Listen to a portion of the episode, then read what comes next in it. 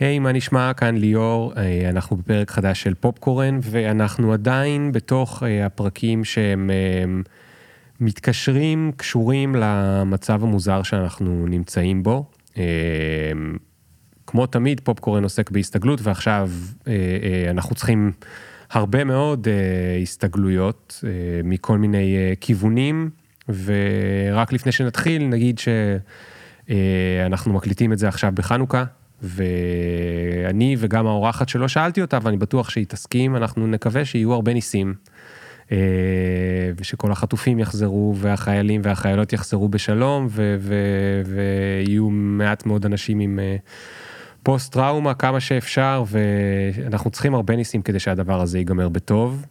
אה, אבל בכל זאת, רציתי שחודשיים לתוך המלחמה נתחיל להסתכל קצת קדימה, ונתייחס לדברים שקורים עכשיו, אבל גם מנקודת מבט עתידית, מנקודת מבט אופטימית, מנקודת מבט קדימה של מה הדברים שהולכים להיות. ואחד מהפרקים האלה, חשבתי שזה יהיה נחמד להזמין את אה, נטלי, נטלי יצחקוב, אה, שכבר הייתה פה פעם, לפני הרבה שנים, לא הצלחנו אפילו לנחש כמה, חמש או שש. כן. ונטלית היא, יש לה סוכנות לחיזוי טרנדים. אה, היא חוקרת ומייעצת אה, אה, מתוך הליקוט של השראות ורעיונות וכל מה שנמצא כרגע בכל מקום שהיא יכולה לתפוס אותו.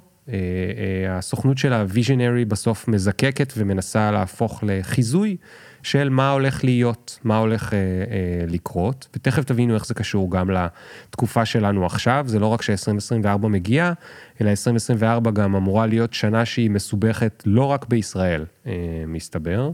המטרה של הסוכנות שלה זה בעצם להיות כמו צינור מידע ללקוחות ולחשוף מה, מה הולך לקרות, מה המגמות העתידיות, מה הטרנדים. אה, ו- וכמובן היא מתעסקת הרבה מאוד בחדשנות. אז, אז הסוכנות קיימת מ-2014, ואנחנו נפגשנו לדעתי ב-2017 או 2018. אה, וחוץ מזה היא גם עושה הרצאות וסדנאות וקורסים על אה, טרנדולוגיה, זאת אומרת היא לא רק חוזה, אלא היא גם מלמדת לחזות. ואנחנו נדבר על 2024, ואנחנו נדבר על מה נטלי חושבת שהולך לקרות שם, בכל מיני מובנים. גם, גם על דברים ספציפיים וגם על הלך הרוח הכללי באשר הוא.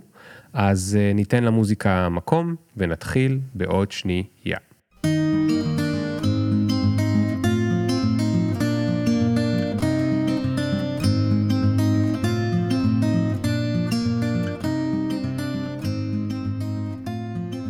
אז תדמיין אותי נכנסת עם הקרה שלי לחדר אפור, רצפה ירוקה, חברה ענקית, אני לא רוצה להגיד את שמה, אה, קראו לי לפגישה, אה, בוא נגיד קצת צרחתי בבית מאושר שהם פנו אליי. אני נכנסת, אני בשולחן גדול עם גברים 70 אה, פלוס ככה, ונשים סביב ה-60, ואתה יודע, כולה אני, שנראית קצת צעירה, בת 38. ושם הפעם ראשונה וזה הרבה זמן שהרגשתי כמו ילדה בת חמש, שמנסים ממש להקטין אותה. הבנתי גם את הפער התרבותי, אה, והייתי נורא מובכת ברמה של אה, כל הזמן ניסו אה, להוריד אותי במחיר ולהגיד לי, יאללה, אז בואי נסגור את המחיר הזה ואת נותנת לי עוד שתי הרצאות חינם. ואני אומרת, אוקיי, מה, מה קורה פה? אבל איכשהו הצלחתי לעמוד מולם. Hmm. אבל זה היה רגע מאוד, אה, בוא נגיד, יצאתי עם אה, לחיים מאוד סמוקות. כאילו זה גם הנשים וגם הגברים הקטינו אותך? כן, זה היה נורא מוזר שנשים עשו את זה, ואז הבנתי שהן בעצם מנסות להשתוות אליהם כל הזמן, ולתת מרפקים, ולהוכיח את עצמם שהם יסגרו איתי במחיר הכי נמוך, והם יוציאו ממני הכי הרבה אה, אה, מוצרים, ופתאום באה הפישרית הקטנה הזאת ואומרת להם, אני מצטערת, אה, זה המחיר, אם אתם רוצים, אני ממש אשמח, ואם לא, אז הצלחת לעמוד ב... הצלחתי, ו- וראיתי שזה יזע אותם. אה. תגידי, איך, איך זה מרגיש כאילו שאת הולכת לחברה עם אנשים מנוסים, מבוגרים, בנו חברה, אה, שכנראה עושה הרבה כסף, ואת הולכת לספר להם כאילו מה הולך להיות? אני חייבת להגיד שתמיד אני באה עם מבוכה. אני, כי אני אומרת, אני, אנשים אה, בעלי ניסיון, יותר גדולים, מבוגרים, ראו דברים, ונוצר פה איזשהו מתח. אה, גם אה, מי עד שאת תבואי ואת תגידי מה קורה, אחרי שאנחנו אנשים אה, שמומחים ועשינו כסף. וזה לא פשוט, זה המון המון מאבקים פסיכולוגיים של, שאני עובדת עליהם כבר איזה עשר שנים. מאבקים פסיכולוגיים שלך עם עצמך. כן, של להגיד, אני עובדת מאוד מאוד מאוד קשה בשביל המומחיות הזאת שלי, שהיא מאוד מאוד נדירה פה במדינת ישראל. כן. וזה לקח לי זמן, אני חושבת שרק השנה אני מרגישה מאוד uh, בטוחה במקום שלי, בעסק, במה שאני אומרת, בסנטר שלי. לפני זה היה מאוד קל להזיז אותי. כן. ל- לפני שמתחילים, כן. הייתה לך פעם איזושהי פדיחה עם ארגון כזה, שאמרת להם, אה, זו התחזית, והם אחר כך חזרו אלייך ואמרו לך, זה לא קרה בכלל. את האמת שכן. זה קרה לי, כי, וזה, וגם למדתי מזה הרבה. אה, אמרתי להם אה, שהם צריכים לעשות משהו אחר לחלוטין, והם ניסו לעשות את זה, וראיתי שזה לא עבד, ואז הם עשו ההפך הגמור, ונראה לי שזה יותר עובד. Hmm. אה, אבל זה נורא, זה, זה נורא עניין אותי, כי הבנתי שיש עניין של בשלות, אה, תרבותית ולוקאלית. כי איך זה קורה בעולם וזה לא קורה פה בארץ? Hmm. זה קורה כל הזמן. אה, ולמה מה אנשים... קורה? שיש טרנד שתופס גלובלית ובארץ הוא כן. כאילו אה, מדשדש מאחורה? כן, ואתה לא מבין איך עדיין אנשים לא אימצו את זה פה. אה, וזה נורא נורא מרתק, ואז בעצם לאט לאט אתה לומד את האיזון הזה, את האיזון התרבותי, מתי זה נכון להגיד את זה לחברה. אה, כן, אז, אה, וגם אתה אומר, למה הם אוהבים את זה? כאילו, כל מיני כזה, איך בכלל, איך בכלל יש, יש, יש לך אומץ, או בכלל לטרנדולוגים, טרנדולוגיות, יש אומץ לבוא ולהגיד, הנה מה שלדעתי יקרה ב-2024. אז באמת צריך אומץ, אין ספק, ואי אפשר להסתמך רק על אינטו- אינטואיציה, בגלל שאני עובדת עם חברות מאוד גדולות, אז אני צריכה גם להוכיח להם מה קורה בעולם, מה קורה בקצה, בתחום שלהם. אז כבר אני יודעת שיש סיכוי של 30 אחוז שזה יקרה. אז אתה מראה להם, ואז הם נורא נדהמים, והם אומרים, וואו, זה קורה בעולם, וזה זה מרתק. ואתה עושה את זה בהרבה מאוד שילוב של אה, מחקר. מחקר גלובלי, אתה מבין מה קורה עכשיו מבחינה, אה, לא יודעת, מלחמות, אסונות טבע, טרור. אתה מתחיל להריח לאן המוזיקה, איזה מוזיקה נוצרת כאן. ואתה עושה המון אה, ניתוח. ויש פה הרבה מאוד ניתוח אישי שלי. יכול להיות שאם לך הייתה סוכנות אה, טרנדים, הניתוח שלך היה אחר לחלוטין. מעניין. אבל בגלל שאתה מתעסק בזה כל היום, ואתה, הסנסורים שלך פועלים, ואתה קורא, ואתה מנתח, ואתה עושה חיבורים, לאט לאט אתה מבין לאן זה הולך. אז בואי ניקח תחום אחד ספציפי, כדי ש... כי דיברנו עכשיו כאילו בגבוה, ב... כן. באידאה, בואי ניקח תחום אחד ספציפי ונצלול אליו, נצלול אליו כדוגמה. משהו שאת uh, חושבת שיקרה ב-2024, אולי אפילו חושבת שיקרה בישראל, ו- ומאיפה מאיפה מגיעות המחשבות האלה? אז אה, דבר ראשון, אני כבר בעיצומה של אה, תחזית טרנדים. אני מוציאה, כל שנה אני חושפת תחזית טרנדים בסוף דצמבר, שבעצם הוא ה bible של ה guidelines לשנתיים הבאות, ודרכו בעצם אני מתחילה אה, להבין מה יתאים לאיזה תחום ולאיזו מדינה. אז את האמת שזה מעניין, שנה שעברה תחזית טרנדים נקרא The Buffering Effect, Time to Reload. Buffering Effect זה סוג של חוצץ הגנה, שאמור לשמור עלינו מפני דברים רעים, מזיקים, והטאגליין היה Time to Reload. עכשיו, זה מעניין, ואני חושבת שזה קצת אה, חזה את מה שקורה, שאני יותר התכוונתי בפן הטכנולוגי, בהייפר-טכנולוגיה, שאנחנו מוצפים, אנחנו צריכים משהו שיגן עלינו, אנחנו צריכים איזשהו חוצץ, איך טכנולוגיה צריכה לשנות את החוקים ולהיות יותר בריאה, עם ההתעצמות של ה-AI, וגם ברמה של התכנים שאנחנו נחשפים אליהם, שזה משהו שאנחנו עוברים עכשיו. כולנו עוברים דבר שנקרא טראומה משנית, בזה שאנחנו נחשפים לתכנים שקשורים למלחמה, אוקיי? אז איך אנחנו שמים את החוצץ הזה שישמור עלינו? זה נורא נורא מעניין. האם מישהו יכול להמציא כלי שיכול לשים חוצץ טכנולוגי שיגן עלינו, או שיוריד איזשהו שער? כן. אז זה נגיד היה השנה שעברה. השנה, תחזית טרנדים היא נקראת אה, The Outgrowth, שזה בעצם אה, צמיחה מחדש, התערערות, התפכחות, צמיחה. אה, וזה כבר שם שהוא צמח תוך כדי המחקר שעשינו. התחלנו את המחקר ביולי, כן, לפני המלחמה. מהמם.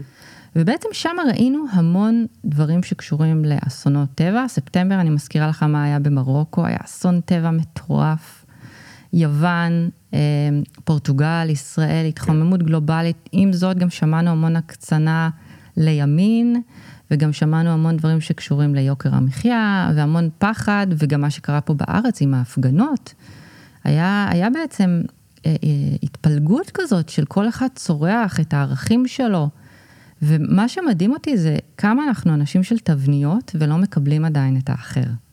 לא משנה איזה צד אתה, הצד הליברלי או הצד הלא ליברלי, כל צד הוא מאוד מאוד נוקשה.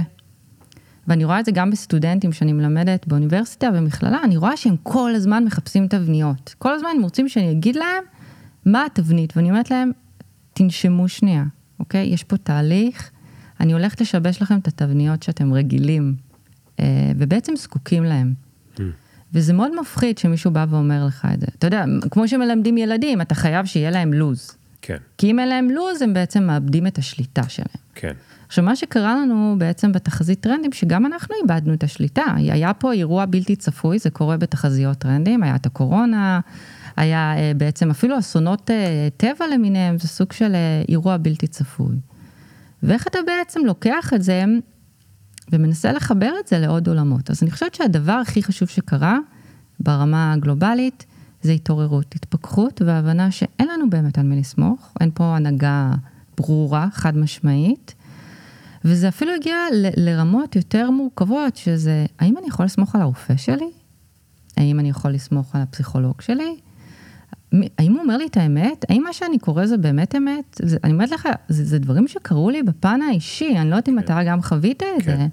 לא, קודם כל, אני, אני מרגיש שזו תקופה שיש בה הרבה יותר קונספירציות מאשר היו פעם. בקורונה היה השיא, אבל לא רק. גם סתם, את יודעת, אנחנו עכשיו מקליטים פודקאסט, אז ג'ו רוגן, אחד הפודקאסטרים הכי מצליחים בעולם, הוא מת על קונספירציות, הוא מספר כל היום וכל, ה... וכל הלילה על אה, דברים שקרו במחשכים ואולי זה, ואין לנו הוכחות ומידע, אבל לא יש הוכחות ומידע. כן. עכשיו, אני לא לוקח צד, אני רק אומר, זה משהו שקורה כל הזמן. וגם אנחנו רואים את אה, אילון מאסק, שהוא כאילו משליטי העולם, אפשר לומר, דה פקטו. אה, מריץ קונספירציות בטוויטר שלו, אז... אז כן, יש תחושה של כבר לא יודעים על מי לסמוך, ו, ואני חושב שאם פעם זה היה שמור רק לקיצוניים, סיפורי קונספירציות, זה כאילו קצת נכנס יותר למיינסטרים. נכון. זה שכל אחד מוצא לו את הקונספירציות שלו, בתחילת המלחמה ראינו את זה, איזה שבועיים ממש. של סיפורים על מי רצה שיקרה, ועל אנשים, סיפור, היה, היה, היה איזה שבוע, שבועיים נוראיים בטוויטר של אנשים ש...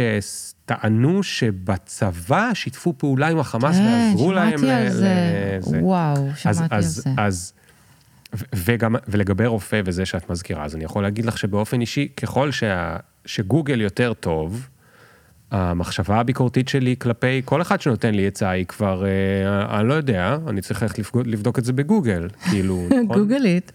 אז, אז, אז אני מבין, אבל איך מתוך זה מגיע outgrowth. כאילו outgrowth נשמע לי משהו חיובי, צמיחה מחדש. אבל הרגע דיברנו על זה שכאילו אני לא יודע על מי לסמוך, אז תחברי לי את הדברים. אז הרבה פעמים שאנחנו מתערערים, ויש לנו משבר מאוד גדול, קיומי, אנחנו עכשיו שואלים שאלות על כל החיים שלנו. אנחנו רוצים לי, בעצם לבנות מחדש, mm. להיבנות מחדש. וראו את זה גם בתקופות בהיסטוריה, שתמיד שהיה הרס מאוד גדול, אחר כך אה, הייתה בנייה מחודשת. אוקיי. עשיתי מחקר מאוד גדול לזאת, מה דפוסי התאוששות אה, אחרי אה, מלחמות. הדבר הראשון שהיה זה בעצם בנייה מחודשת של נדל"ן, אוקיי? ובעצם אה, מקורות ופתרונות לאנשים שהם הופכים לפליטים. ולאט לאט יש אופנה חדשה, עיצוב חדש, טכנולוגיות חדשות, ראשי ממשלה חדשים, אולי זה יקרה לנו, לכו תדעו, אוקיי?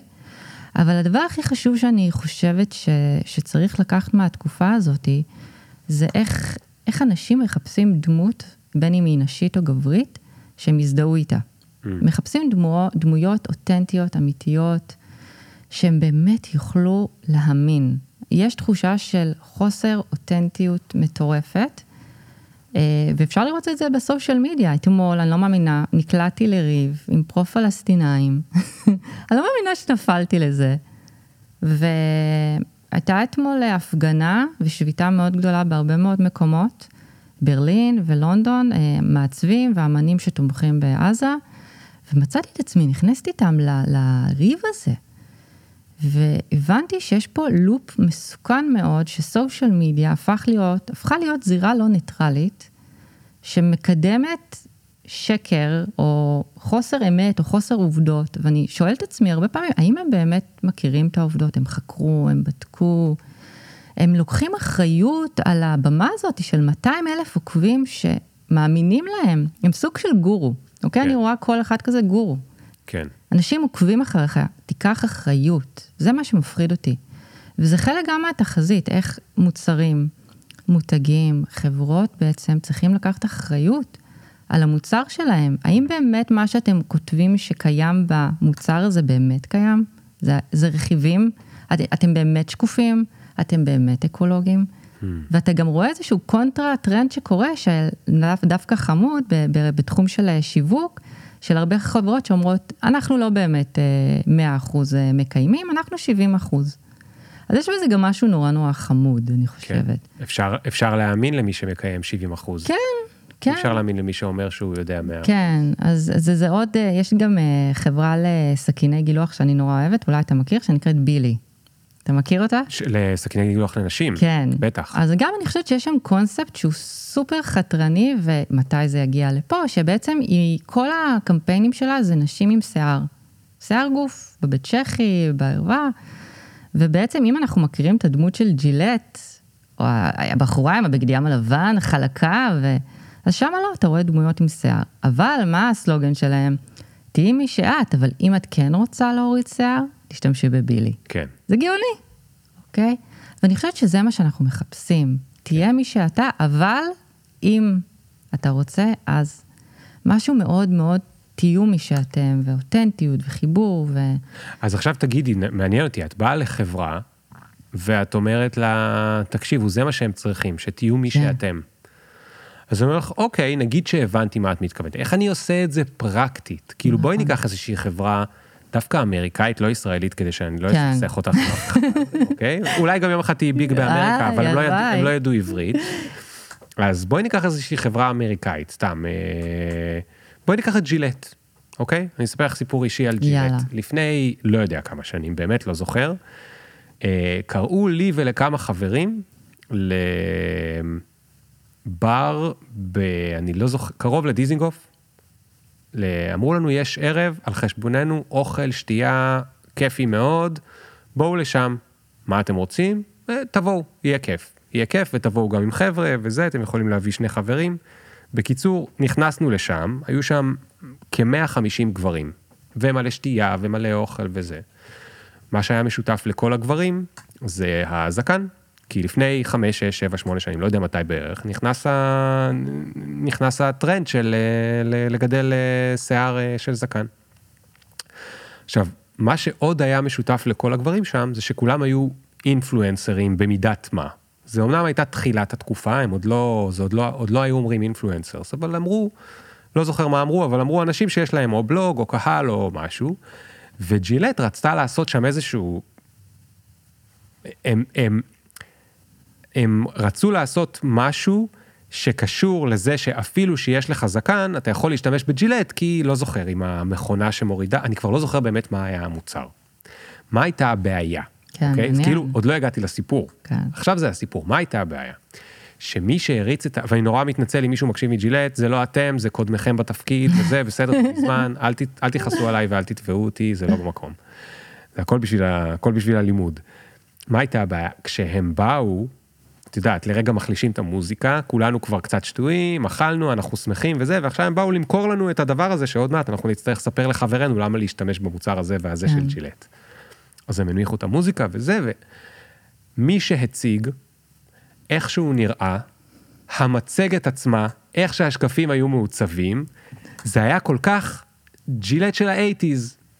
כאילו, מישהו אמר להם, תקשיבו, כולם עברו לזקנים, אתם לא יכולים לנסות לפרסם אנשים, אה, גברים מגולחים, כי אין כבר כל כך גברים מגולחים אה, מפורסמים, אתם צריכים לעבור, אבל לעשות את זה אותנטי, הם לא הצליחו בכלל.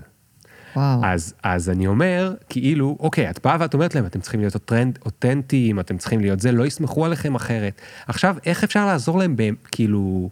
אז אתה נוגע בנקודה סופר קריטית. תחזית טרנדים לא תתממש אם היא לא תהיה מה שנקרא עטופה מכל אה, צדדיה. מה שקרה זה שהם עשו חצי דרך.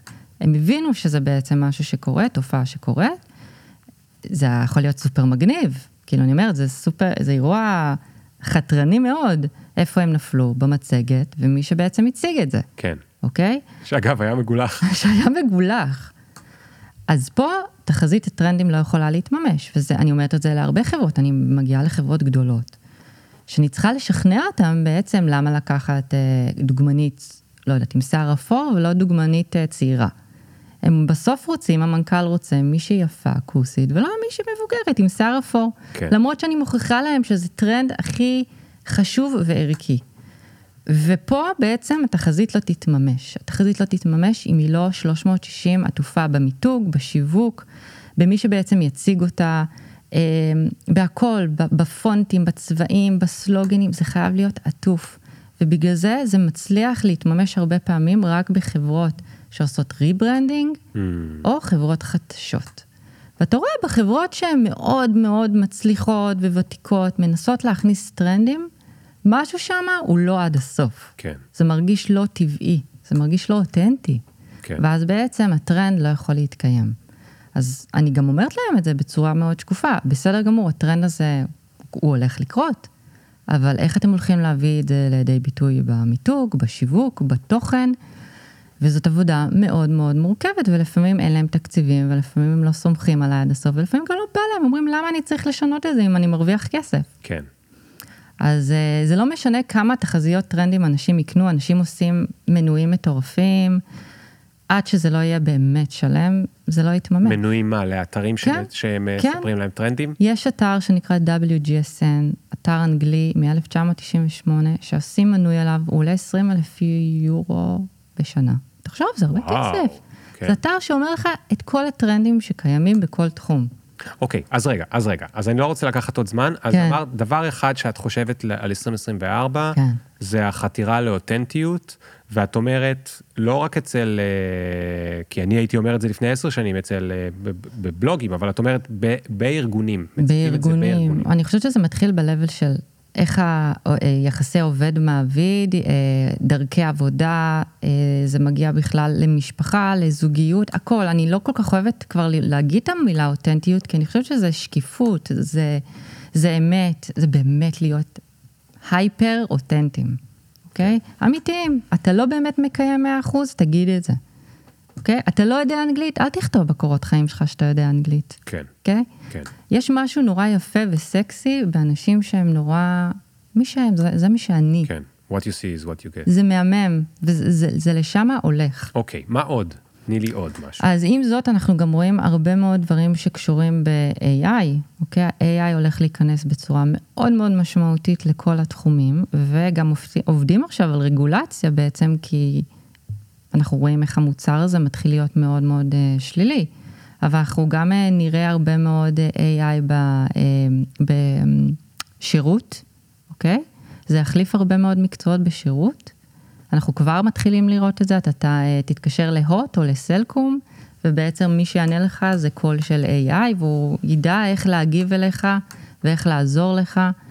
אה, אנחנו נראה את זה בעולם של, אה, אה, כבר ביפן רואים את זה, זה מטורף. בתי מלון, שכמעט ואין אנשים, הכל זה מערכות AI. אה, בקבלה, אנחנו רואים את זה אה, במסעדות ובתי קפה וטכנולוגיה וסייבר אה, ואופנה, זה באמת משהו שהוא הולך להיות מאוד מאוד מאוד רחב.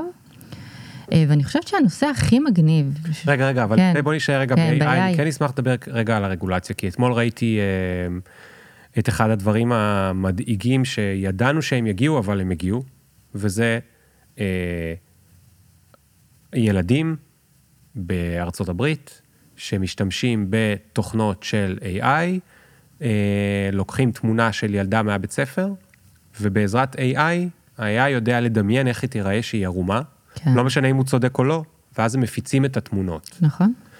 אמ, ו- ו- וזה הרגע שבו כאילו אתה באמת כבר אומר, אוקיי, חשבתי שאני ליברלי, אבל אני חייב שהחבר'ה מהרגולציה יגיעו דחוף. השאלה היא איך אתה עוצר את זה.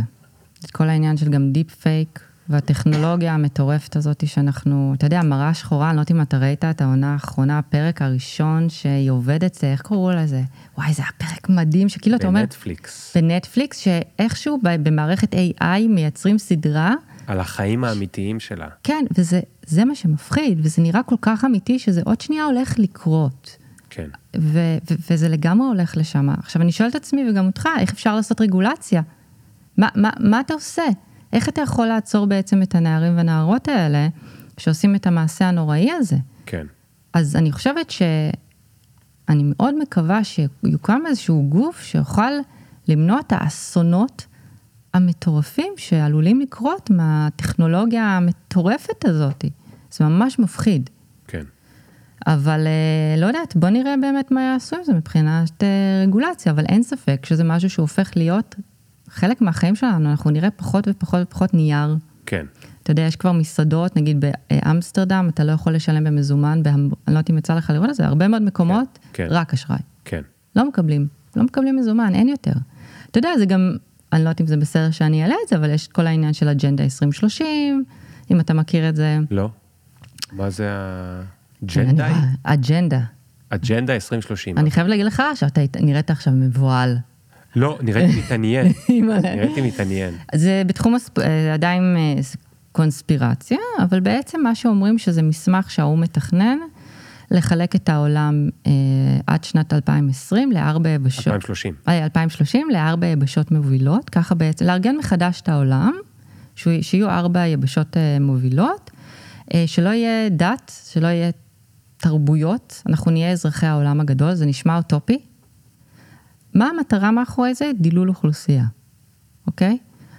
אמ, יש על זה הרבה מאוד מידע, הם ממש כבר כותבים את החוקים של זה, זה לא משהו שאני ממציאה דרך אגב. בגוגל יש טונה של מידע על זה. לחפש אג'נדה 2030, כן, מעניין. כן, עכשיו המטרה היא להפוך את הכל דיגיטלי, אוקיי? אתה יכול לחשוב למה? למה האו"ם רוצה שהכל יהיה דיגיטלי, מרושת, הם רוצים יכול לדעת עליי לשלוט בנו. בדיוק. אוקיי? מפחיד. כן. אז זאתי המטרה, לשם העולם הולך. ואומרים שזה כבר ממש בצעדי חתימה. אמ, אני לא יודעת מה להגיד לך על זה, אני עדיין בלבטים מאוד מאוד אה, גדולים ומפחידים. עוד פעם, יש שם הרבה מאוד חוקים מטרידים. אני לא, באמת, אני חוששת להעלות אותם אפילו פה. אמ, שבעצם מי שאחראי לזה זה עשרת המשפחות העשירות ביותר בעולם, שאף אחד לא יודע באמת מי הם עד הסוף, שהם רוצים לשלוט בנו ולשחק כן. בנו, ובגלל שיש עומס בעולם, אז הם רוצים לדלל את האוכלוסייה.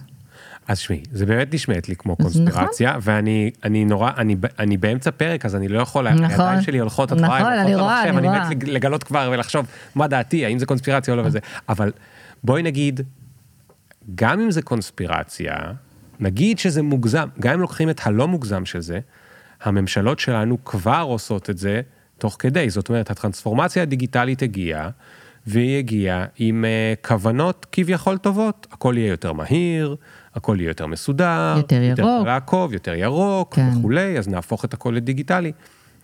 אי אפשר להכחיש שזה גם נחמד להם שזה ככה, כי יש דאטה על כולם, ואפשר לחפש טרנדים בתוך האוכלוסייה, בדיוק. ואפשר להשפיע על הדברים שהם עושים, ומגיעים החבר'ה מכלכלה התנהגותית, שזה משהו שאני מאוד אוהב, וגם הוא חיובי וכולי, אבל אפשר גם איתם לעשות דברים לא חיוביים, ולהשפיע על מה, מה יש בדיפולטס. ו- ואיך אני נוטה יותר לבחור משהו אחד ממשהו אחר. נכון, אז אני חושבת שהבנת את הקונספט לחלוטין. אה, איך זה נכנס לעולם הטרנדולוגיה. אתה מבין שאוקיי, העולם הולך לשם, הכל הולך להיות טכנולוגיה, אתה חייב שיהיה לך טכנולוגיות AI. אם נגיד אני הולכת לחברה כמו ג'ילט, אני אנסה למצוא להם את הטכנולוגיות הכי חדשות שיש בתחום של ה-AI, ברמת השירות, ברמת הטיפול. אה, נגיד ראיתי, אני מקווה שזה בסדר שאני אשתמש במילים גסות בפרק, אם לא, אז תעצור אותי. חברה מדהימה, שבעצם היא הקימה אה, תכשירים לאיבר המין הנשי, והיא קראה לזה באנגלית פוט, אוקיי? ובעצם יש שם מערכת אה, של בינה מלאכותית. לא, אבל זה מצחיק, למה הם קראו לזה פוט? פוט זה סיר. אה, לא, הם קראו, בעברית פות, כאילו, אה, שכחתי איך. הם- קראו לזה, משהו עם V, לא, לא vagina, אבל משהו אחר. אה, אוקיי. משהו, אוקיי. אני, אני אשלח לך אחר כך, אוקיי, חברה אוקיי. מדהימה, ובעצם מה שהם מציעים שם זה תרפיה עם, ה, עם הפות שלך. ובעצם המטרה היא, וזה גם טרנד מאוד גדול, זה איך להפוך נושאי טאבו לדברים טבעיים, כמו מחזור, כמו איבר מין, מהמם. וזה הולך ונהיה מגמה יותר ויותר גדולה, טאבו, אוקיי? זה כמו כן. שבאתי לחברת פאר מאוד גדולה בארץ, ואמרתי להם, איך אתם בעצם מוציאים לאור נושאים שהם טאבו, שהם קשים לדבר עליהם, אוקיי? ואתם מנגישים את זה. זאתי המטרה, איך אנחנו מנגישים? אז נגיד בחברה הזאת הם הוציאו שירות מדהים של תרפיה עם הפוט שלך ושיחות עם אה, מטפלים, אז זה משהו וואו. מאוד חדשני, אוקיי? אני מחפש את המקומות האלה, אני מחפש את המוצרים האלה ואני מנסה להבין איך אפשר להנגיש אותם, או להראות אותם לחברות ולהגיד להם, תראו מה קורה, האם אפשר להתאים את זה לחברה שלכם. כן. אז קורים דברים נורא נורא נורא מגניבים. והשאלה היא, האם אנחנו בשלים לזה פה במדינת ישראל? תרפיה עם איבר המין הנשי. את, את יודעת, אני... אני כאילו אגיד משהו שהוא חלק מדעתי, אבל אני אפנה את זה אלייך בחזרה. יש לי כאילו תחושה שאני לא יודע אם מדינת ישראל בשלה, אבל חלקים בה בשלים, כי נגיד, היום ל... אנחנו מקליטים עכשיו פרק, נכון. ויהיו לו יותר מאזינים מלתוכנית ספציפית ברדיו באיזשהו אה, רשת. לא, לא, כנראה לא מהתוכנית הכי מצליחה, אבל מהרבה תוכניות אה, נישתיות בכל מיני רשתות רדיו, יהיו יותר מאזינים פה. זאת אומרת, יש דרך אילו ארגונים רוצים כבר להיכנס למקומות הפחות אה, עם טאבו וזה, הם לא חייבים ללכת לערוץ 2 כדי נכון. לספר על זה. נכון, אני חושבת. אבל הם משתמשים בזה? הם, הם, הם, הם מאמינים לזה? אה, חלק כן, אתה צריך להוכיח להם, להראות להם חברות ונתונים. אתה יודע, אפילו מה שהיה עם אה, מודי בודי, תחתוני, אה, אני לא יודעת אם אתה מה זה מכיר. מודי בודי? מודי בודי זה מוצר מדהים של תחתוני מחזור. זה בעצם מוצר שאומר לך, את לא צריכה לשים לו טמפון ולא תחבושת. זה תחתון מיוחד בטכנולוגיה מיוחדת. בעולם כבר, אני זוכרת שהצגתי את זה בתחזיות טרנדים.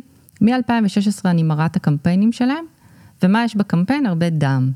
אם אנחנו חושבים עכשיו על אה, always, תחבושות, מה אתה רואה?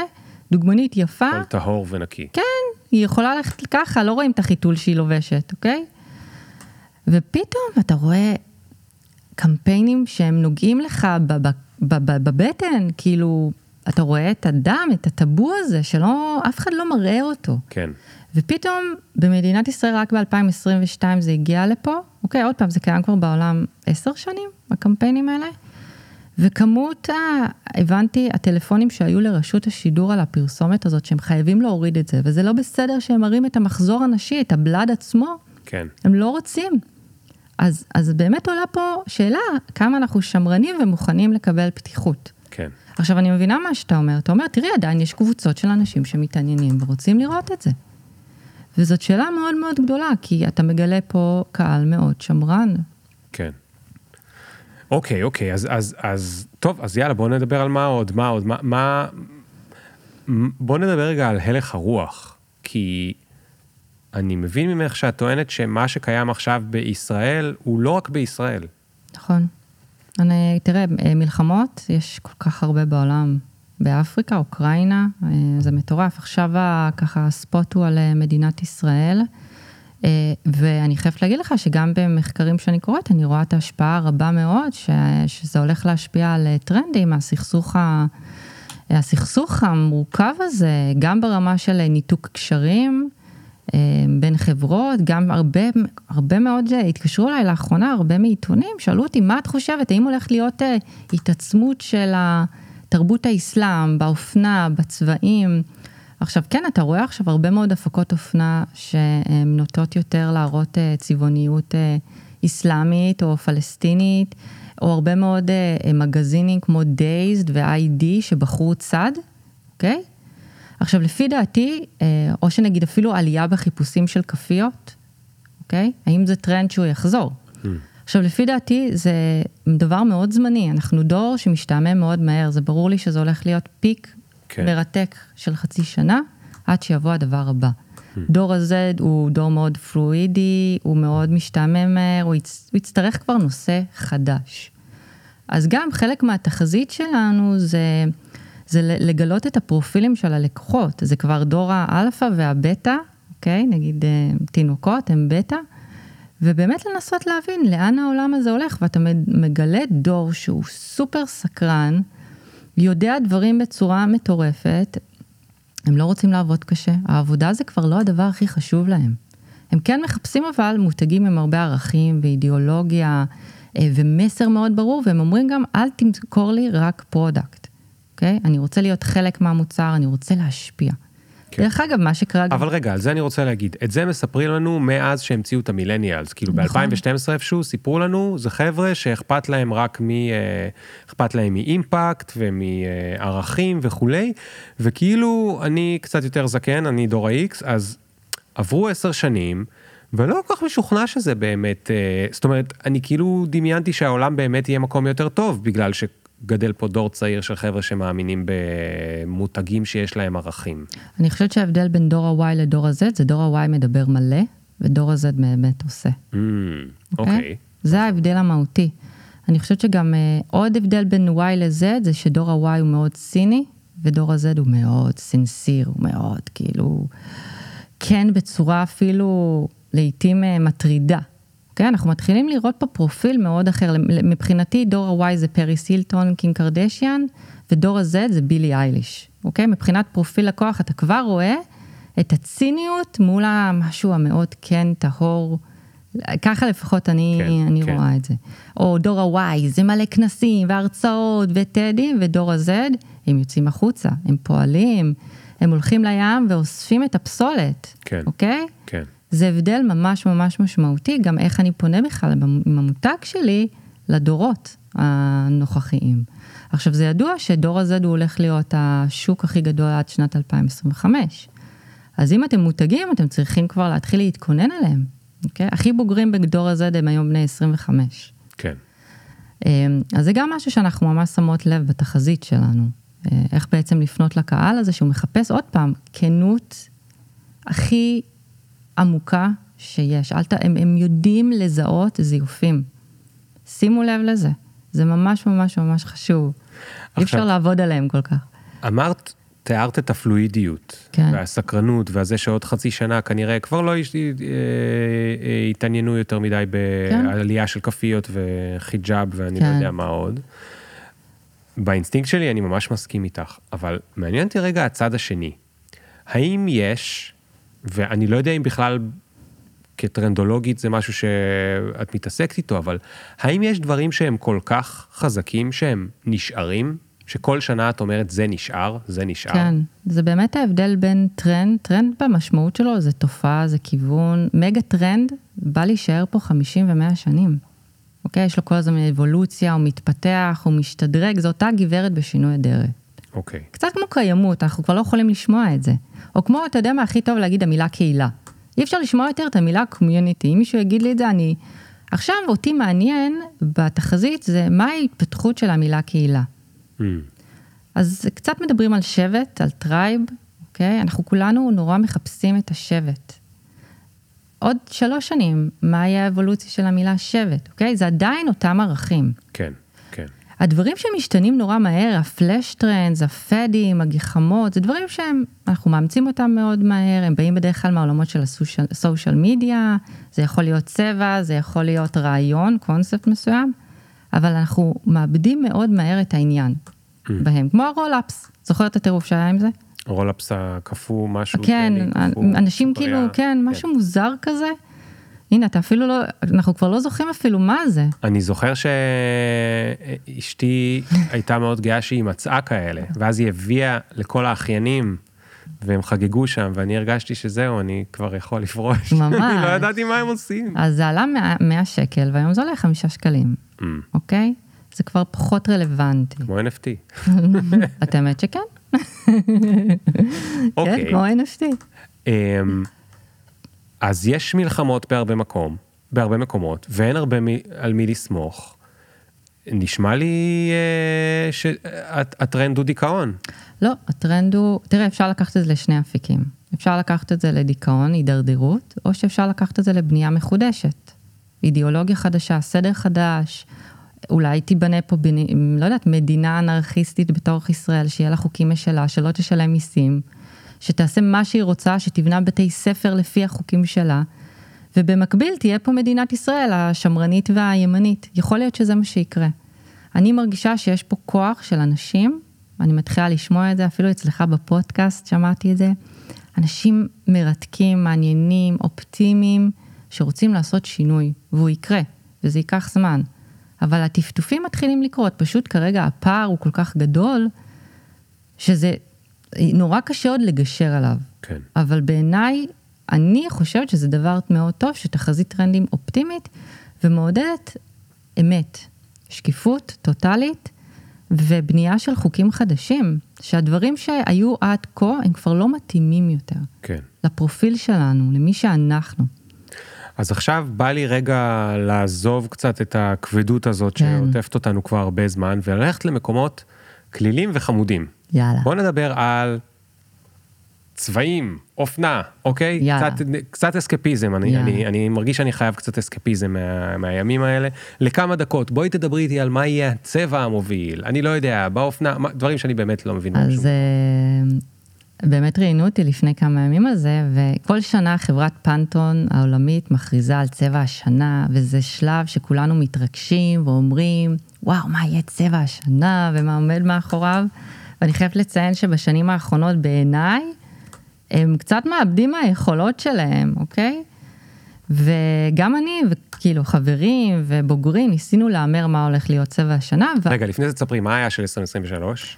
2023, אם אני לא טועה, היה בורגנדי, כזה בורדו עמוק. והוא באמת היה? הוא לא בטירוף, אני אוקיי. חייבת לציין. אה, מה שהם בחרו השנה ל-2024, להגיד כבר? כן? תמשל- גם אה, תקשיב לשם, לקופי של השם, הם קראו לפנטון פיץ' פאזי. פיץ', פאזי פיץ', או כן, פיץ' פאזי. פאזי פיץ', משהו כזה. ואז אתה אומר פיץ'. פיץ' אפרסק, כן, פאזי... פאזי כמו משהו כזה חם, כזה כן. פאז. אוקיי, לא מרגיש כל כך 2024. הם אמרו שהפירוש אה, מאחורי הבחירה זה אה, משהו מאוד קהילתי, אה, אנושי, רצון לחיבור. אוקיי, אוקיי. נשמע לי יותר כמו מסטיק. ממש. וראיתי את זה ואמרתי, בואנה, מה, אתם מנותקים מה- ממה שקורה בשנתיים האחרונות, כאילו, בעולם, ו- וצפי של תחזיות? יש פה משבר מאוד מאוד אה, מהותי בכל העולם, וזה ברור שהשנתיים הקרובות הולכות להיות מורכבות. אין לי ספק שבשנת 2025 הולך להיות פה רנסאנס מדהים, אבל הייתי מצפה לאיזשהו צבע כזה שמראה על שלב ביניים, משהו של... אה, התאוש... לא, זה אפילו לא התאוששות, אבל משהו של קצת תקווה, קצת קושי, איזשהו כזה בלנד של שניהם. אני... כאילו זה עוד לא יכול להיות שמח מדי. לא, לא, לא, לא, איך זה הגיוני? כאילו, מה זה קורה נורא מצחיק, את איתכם? מדברת בשיא הרצינות על אה, צבע, אני כאילו, כן. מה, איך עושים את זה בכלל? איך מוכרים צבע? ממש. איך. בוחרים צבע? את האמת שזה ממש מגניב, כי בפנטון הם אה, בוחרים כל מיני אנשים, אולי בכלל הם יבחרו אותך, הם בוחרים כל מיני אנשים מכל מיני תחומים, אה, רכבים, סטארט-אפים, הם לא מכירים אחד את השני, ובזמן מסוים הם צריכים להביא מעטפה עם חמישה צבעים שהם חושבים שהם הולכים להיות הצבע הבא. וואו, ואז בעצם עושים סטטיסטיקה, הבנתי. אוקיי? אז יכול להיות שיום אחד הם יפנו אליך. אוקיי, אני לא יודע מה הייתי אומר שיהיה... מה אתה חושב? של 2024, אמ, כחול, אני אנסה, אה, זה קצת כמו זה, אני לא יודע איך לתאר אותו. כחול שהוא... אה, אינדיגו כזה? כזה כחול עמוק או ש... כחול עמוק אבל קצת בהיר. יפה, איזה דיוק. את יודעת למה אני מתכוון? כן, כן. אמ, למה? אני לא יודע, ואני לא, אני לא גאה בבחירה הזאת, אני אגיד לך למה. למה? כי זה צבע שהוא קצת קורפורייט, זה צבע שהוא קצת... אה, מאחוריך יש את כן. הכחול. נכון, אנחנו נגיד תודה לגוגל שמחכים אותנו פה בגוגל כן, סטארט-אפס, יש אבל כזה, כן. הוא קצת קורפורייט, הוא קצת מזכיר לי אולי אה, עניבות של מנהיגים ב... שמבשרים כל מיני דברים לא נעימים בחדשות, אבל בגלל זה אני אומר שהוא הקצת בהיר. כאילו, כנראה שמה שאמרת השפיע לי על המוח. בטוח, זה חלק בלהיות טרנדולוג. כמו שהקסם, כי- הקסם כאילו, זה, אז כן. הכנסת לי, כי זה כאילו מצד אחד הוא, זה קצת צעיר, אבל מצד שני עדיין יש שם כובד, כי אנחנו עדיין כבדים. אני, אני ממש מסכימה עם, עם הבחירה שלך. גם יש משהו בכחול נורא יציב כזה, כן. קצת רגוע, קצת מפחיד, קצת הנגמר, כן. כאילו מכיל בעצמו המון רבדים. כאילו יש לי תמונה שלא יוצאת לי מהראש, יש את, ה, את התמונה שאולי את מכירה, שרואים את ביבי ושרה יושבים ביחד עם משקפיים, וואו, כן. משקפיים של... אה, ורודות? היא כזה כן, ורודות? שנותנים ביום הולדת של בני כן, שש. כן. וזה כנראה משהו שצולם לטיק טוק רגע לפני, שהיה השיא, טיק טוק באמת, זה השיא של הטמטום נמצא שם, ממש. והיינו בשיא של הזחיחות דעת, בשיא של הטמטום, שכאילו אפשר לצחוק על הכל, והכל מפגר, והכל זה, ואני בעיקרון בעד להקליל, ובעד, אני נגד טאבו, ואני בעד שנדבר על כל דבר ושלא יהיו פרות קדושות וזה, אבל כאילו, ביבי ושרה, כאילו מה שדיברנו על האותנטיות, זה אותו דבר. רואים אותם שם בתמונה, יש להם משקפיים של ילדים בני ממש. שש, אבל זה לא, אתה לא משתכנע אתה לא משתכנע. שהם בצחוקים. הם לא. אתה כאילו נראה, זה נראה כאילו ששמו להם את זה והם עשו חיוך, אבל אתה לא משתכנע עד הסוף. וכאילו, זה פתאום נראה לי, אני זוכר שאני במשך חודשים ארוכים, אני נכנס מדי פעם לטיק טוק, ואני גם מדי פעם צוחק מזה ונהנה מזה וזה, אבל אני שולח לחברים שלי כל הזמן, הכל נהיה כל כך מטומטם, באמת כל כך מטומטם. ואז קיבלנו את הבוקס הזה, וכולם במין כזה, וואו, היינו בה קצת יותר מדי מטומטם, שכחנו מכמה דברים רציניים, היו כל מיני אנשים שאמרו לנו שקורים דברים רציניים, קראנו להם בומרים והשתקנו ממש. אותם, אבל עכשיו יש מין תחושה כזאת של כאילו, אוקיי, אולי קצת צריך להקשיב לגדולים, כי הם מבינים קצת יותר, ויותר מדי אה, היינו... אז כאילו, למרות שבא לי, ש... בא לי לחזור להיות מטומטם, בא לי, כל כך אני מתגעגע שאיזה טרנד מפגר יהיה בטיקטוק או במשהו, כאילו, ואי אפשר, כי הכל כבד. אז אני לא אגיד ורוד אה, peach, כיפי. כן, לא, גם לא, peach. לא יודעת איך הם באמת, אני לא מבינה את הבחירה. אני חושבת שאתה, נשמע שאתה נורא מחפש איזון בין כן. הטמטום, אם אנחנו מדברים על סקאלה כזאת, טמטום, הומור וכיף, לבין משהו שהוא טיפה יותר עמוק. כן, ואנחנו מחפשים את הבלנס הזה, את הרצון הזדהות, זה, זה, זה כמו שאתה רואה איש שיווק, שהוא יכול להגיד לך, אין לי תואר, אה, אני לא יודע אנגלית, והוא מיליארדר בסטארט-אפ כן. שלו, זה כובש. כן. אנחנו מחפשים אנשים כאלה. אני מחפש, או אני מחפשת אימהות שיגידו יותר ויותר בטיק טוק או אינסטגרם שקשה להם ולא קל להם להיות אימהות. כן. אני לא מוצאת, או בהיריון, או בהיריון. וואו, מה זה הדבר הזה? ממש. מה, איך אתם עושות את זה? לגמרי, לא אני לא. יודעת איך אנחנו עושים. זה לא ברור. עוד מעט יהיו לנו אבטארים, נוכל להזמין אותם, אתה יודע, בכפתור, הכל יהיה בסדר. אני מקווה שזה יגיע לפני שיהיה את הטכנולוגיה שבהם אבות יצטרכו. נכון, אני גם מקווה אני שזה... מקווה שזה יקפוץ ישר לזה שמזמינים אותם. נכון, כן. אני לא מוכן לזה, אני לא מוכן לזה מנטלית. אה, לא תהיה לך ברירה. נכון, נכון. זה מאוד קשה, אני אעשה one for the team. כן. אה, אוקיי, מה, מה, אז, אז אוקיי, אז אמרנו שנקליל ועוד פעם נהיינו כבדים, רגע, סליחה, אז צבע. מה, מה באופנה? מה קורה באופנה? כן, אבל אני חייבת להגיד לך שיש משהו בטרנדולוגיה מאוד כבד. אני- זה, זה, למה? כי זה עולם של המון מחקר, ולחקור אנשים, וסוציולוגיה, ומחקר תרבות, כאילו, לפחות ככה אני עובדת. אני בטוחה שיש סוכנויות שהן הרבה יותר קלילות. אבל אתה כל הזמן מנסה להביט על הבן אדם ועל הצרכים שלו. כן. אז כן חשוב לי להבין שזה דווקא אה, מקצוע מאוד אה, כבד כן, במשמעות שלו. כן. כי הוא נשמע כזה, יאללה, מה הטרנד? כל מי שפוגש אותי, אז מה הטרנד לחורף הבא? ואני כזה, תשלמו לי הרבה, אני אגיד לך. אז רגע, בכל זאת אני אשלח אותך, מה את בחורף הבא? מה זה? איך, אה, מה מה להתלבש? לשים מעיל גשם? אז אה, אני חושבת שאנחנו נראה, אני אפתיע אותך, אבל דרך טרנד שאנחנו קוראות לו בסוכנות she כן. economy, she economy. אוקיי? אוקיי. זאת אה, מהפכה מאוד גדולה שהולכת לקרות בחמש שנים הקרובות של אה, התעצמות מעמד האישה בצורה אבל מאוד מאוד קיצונית, אפילו ברמה דורסנית על המין הגברי. אנחנו כבר רואות את זה. גם הש... לא השתלטות, אבל הן מגיעות לתפקידים מאוד מאוד אה, בכירים, גם אפילו ברצון מאוד עז לא להתחתן, לא להביא אה, אה, ילדים יחד עם אה, גבר, כאילו גם כבר עכשיו אתה רואה את זה, הרבה נשים יחידניות מחליטות להביא. ואנחנו גם מתחילות לראות איך זה בא לידי ביטוי בעולם הטרנדים של האופנה. גם ברמה של לבוש מאוד סקסי, דווקא ההפך, כאילו מאוד מאוד חשוף, אוקיי? מאוד אה, פרובוקציה, כאילו זה הגוף שלי, זה החזה שלי, ואני אראה אותו, למרות שאנשים אומרים שזה פורנו או שזה זנותי. אה, המון המון חשיפה של הגוף שלנו. זה מי שאני, זה, זה, זה הגוף שלי. אז זה דווקא נורא מעניין שלוקחים את זה למקום המאוד סקסי, אה, גוף מאוד חזק, אני חזקה. זאת אומרת, זה לא סקסי מבחינת אה, תראו אותי בנים, אלא זה סקסי מבחינת לא אכפת לי מכם בנים, לא. ולכן אה, זה ממש ככה, להיראות. ואנחנו רואות את זה גם בעולם האופנה. אה, עוד איזשהו חומר או צבע שאנחנו מזהות בצורה מטורפת זה המטאל, זה הכסוף, שזה גם בא קצת מהעולם הטכנולוגי, מההולוגרמות האלה של הצורות הטכנולוגיות. כמות הכסף שאנחנו רואות הוא פשוט, אה, שסרקנו השנה, הוא מטורף. כסף, זאת אומרת מטאל. כן, לא מטאל, כסף. סילבר כזה נוצץ, מאוד טכנולוגי, כן. אה, גם בנעליים, גם בבגדים, הרבה מאוד, אני אפתיע אותך, שחור. מלא, כאילו אם זה כל הזמן קלישה, זה עכשיו הולך להיות עוד יותר מוקצן. כן. והדבר הכי מגניב שראינו זה בעצם, אתה מכיר את הנעלי בית שמקרים, שמקבלים במלונות? בטח. שזה הולך להיות ממש אימוג' חדש, כאילו סוג של נעל שאנחנו נלך איתה. מה? כן. הדקות האלה? הדקות האלה, כבר ראיתי אותה בתצוגות אופנה, נייס. איזה cool, כן. אני חייבת כזה.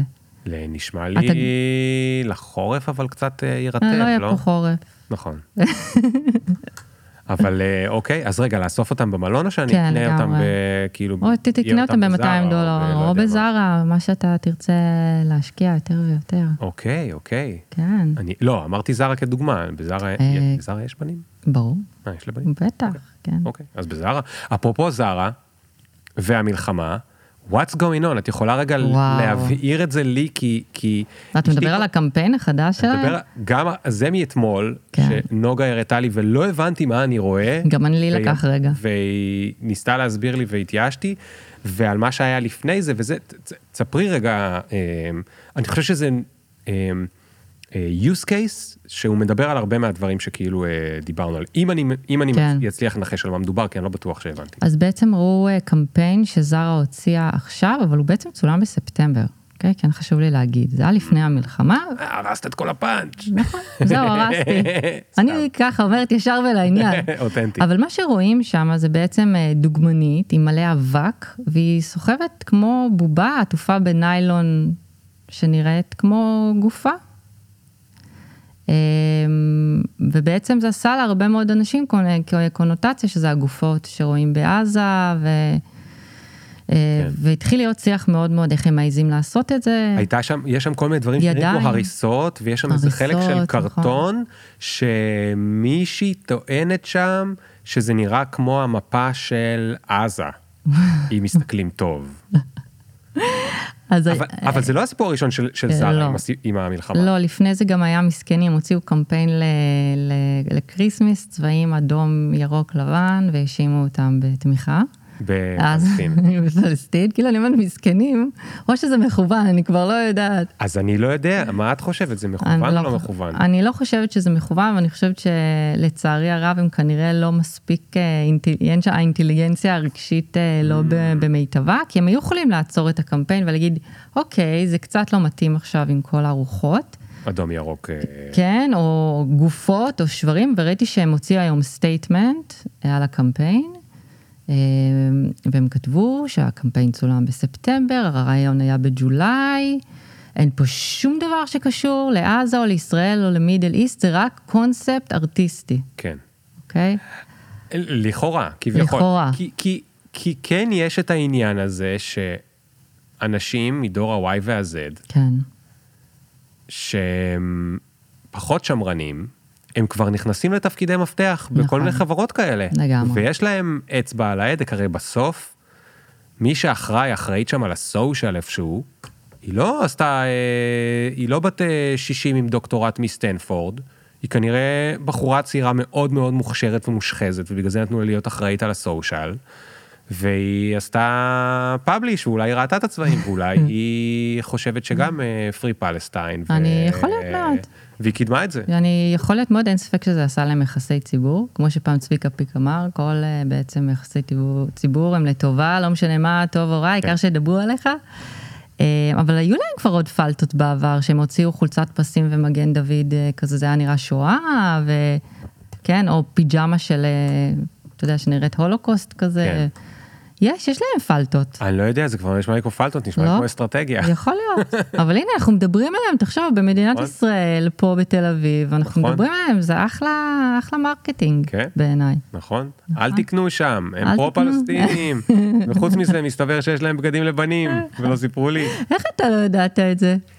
ספציפית בזארה, כי זארה זה חנות מלחיצה. נכון, קניונים מאוד מלחיצים אותי, אני לא אוהב, גם אותי. וזארה ספציפית, זה חנות שלא נזכיר שמות שאני גר איתם הרבה שנים, ונוסע איתם לפעמים לחו"ל, ונכנס איתם לפעמים.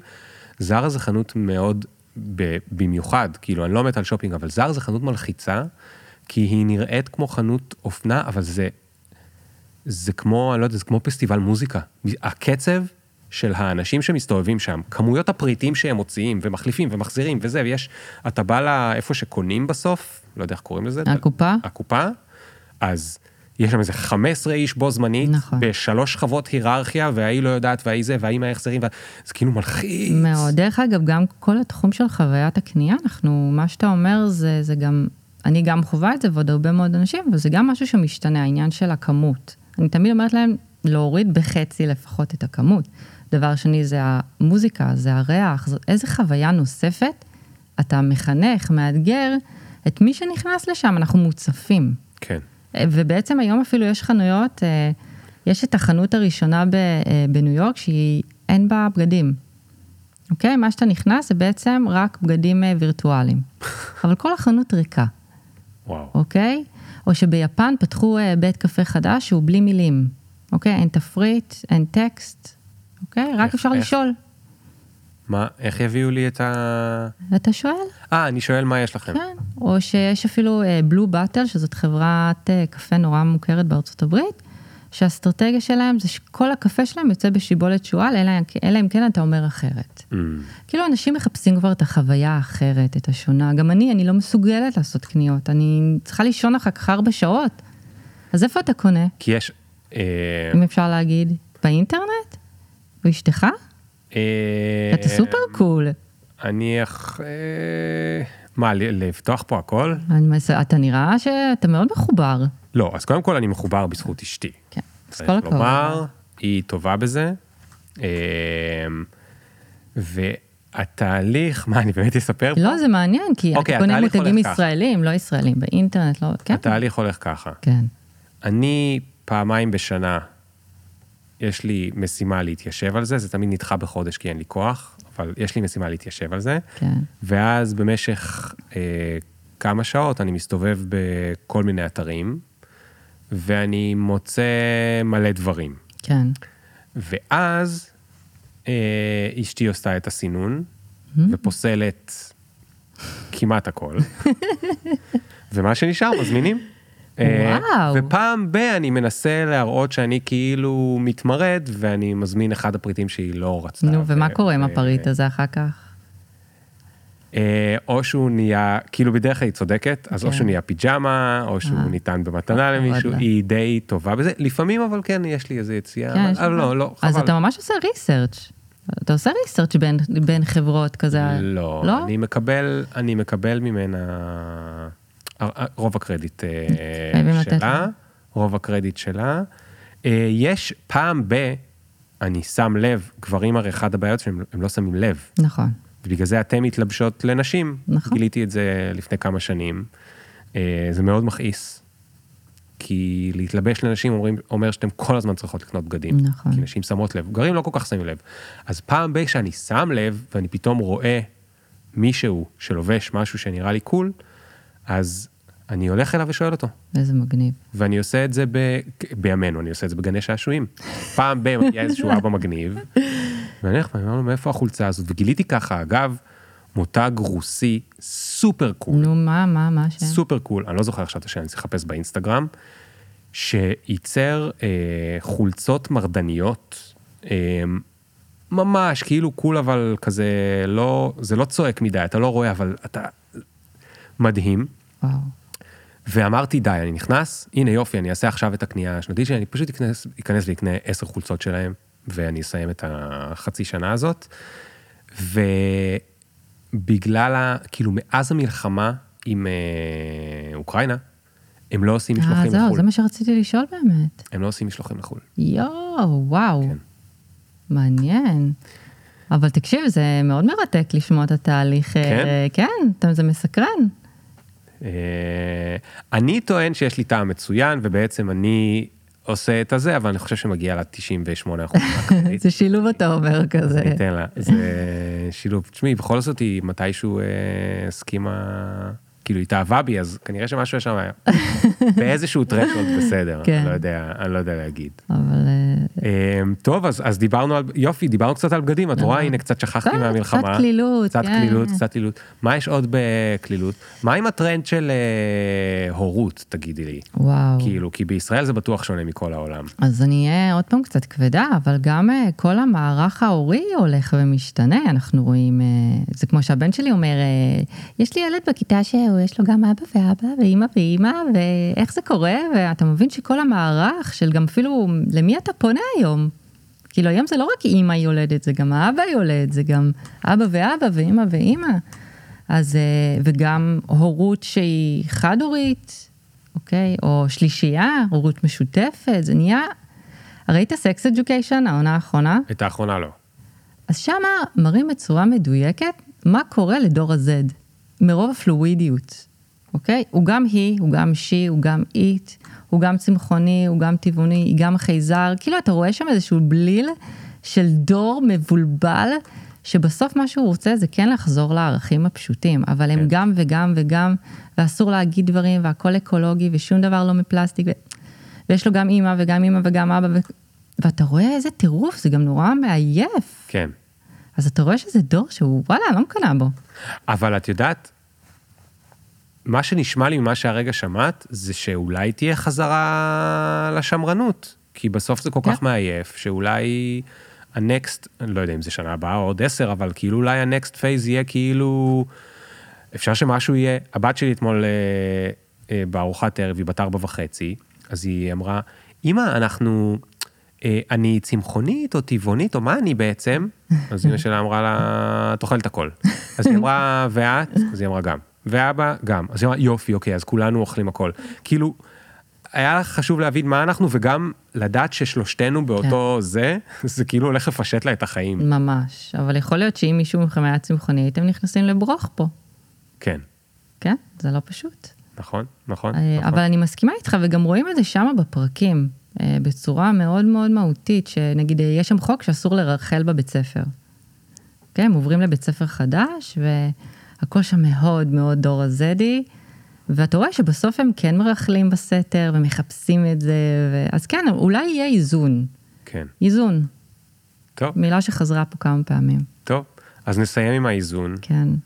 וקודם כל, תודה שלקחת אותי רגע למחוזות... אה, כלילים? כלילים יותר, חלק מהשיחה. כן, חלק מהשיחה. אמ, זהו, אני- אני, אני, מקווה שיהיה לך עוד דברים מעניינים לספר לי, אני יודע שיש לך איזשהו כנס, כן. אני לא יודע מתי הפרק בדיוק אה, יתפרסם, אז אם זה רלוונטי או לא, תספרי בכל זאת באיזה שתי כן. מילים. אז ב-27 ל-12, אני לא יודעת אם זה כן, יתפרסם עד זה אז. עוד שבועיים, אז יש מצב. כן, אה, תחזית שנתית, שאני עושה הרצאה מאוד גדולה, ואני חושפת שם את התחזית, ואיך להתכונן לקראתה, בכל מיני תחומים, לא רק באופנה. אה, אני עושה את זה כבר כמה שנים, אה, וזהו, זה יהיה בתל אביב, בית רדיקל, שזה מקום סופר מגניב, אם אתה מכיר. איפה זה? זה התחייה, פינת הרצל, Mm, זה מקום חדש יחסית. כן. אה, וזהו, אפשר the visionary 2 לראות פרטים, וממש נהניתי. אוקיי, אוקיי, תודה, תודה, תודה. וזהו, תהיו אה, בטרנד או לא בטרנד, ותזכרו שזה תמיד אה, אולי יהיה הטרנד הבא, להיות לא. בטרנד. יאללה, ביי. יהיה סוף טוב.